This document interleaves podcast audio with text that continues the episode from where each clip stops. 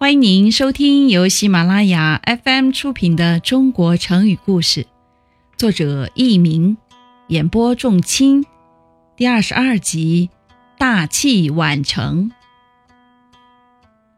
三国时期，袁绍身边有一位门客，名叫崔琰。他从小学习武艺，不过直到二十三岁才开始读《论语》《诗经》等书籍。崔琰为人耿直，很有见识，朝廷的官员们对他十分推崇，连曹操都很敬重他。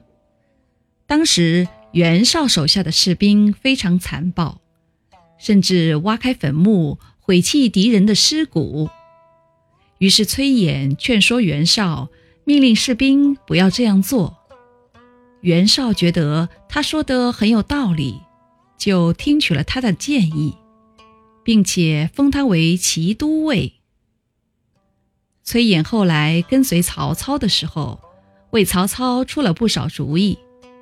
曹操想立曹植为嗣子，崔琰就反对说：“自古以来的规矩都是立长子，怎么能立小儿子呢？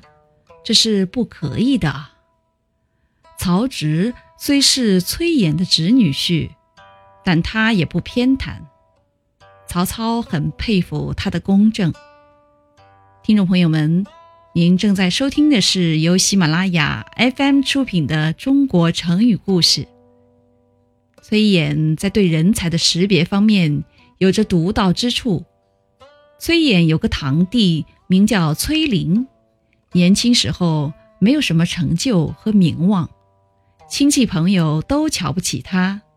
但是崔琰却对这位堂弟相当器重，常常对别人说：“此所谓大器晚成者也，终必远志。”意思是说，能做大事的人往往要经过长期的锻炼。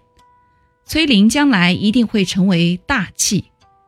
后来，崔林受到重用，先是在曹操手下担任主簿。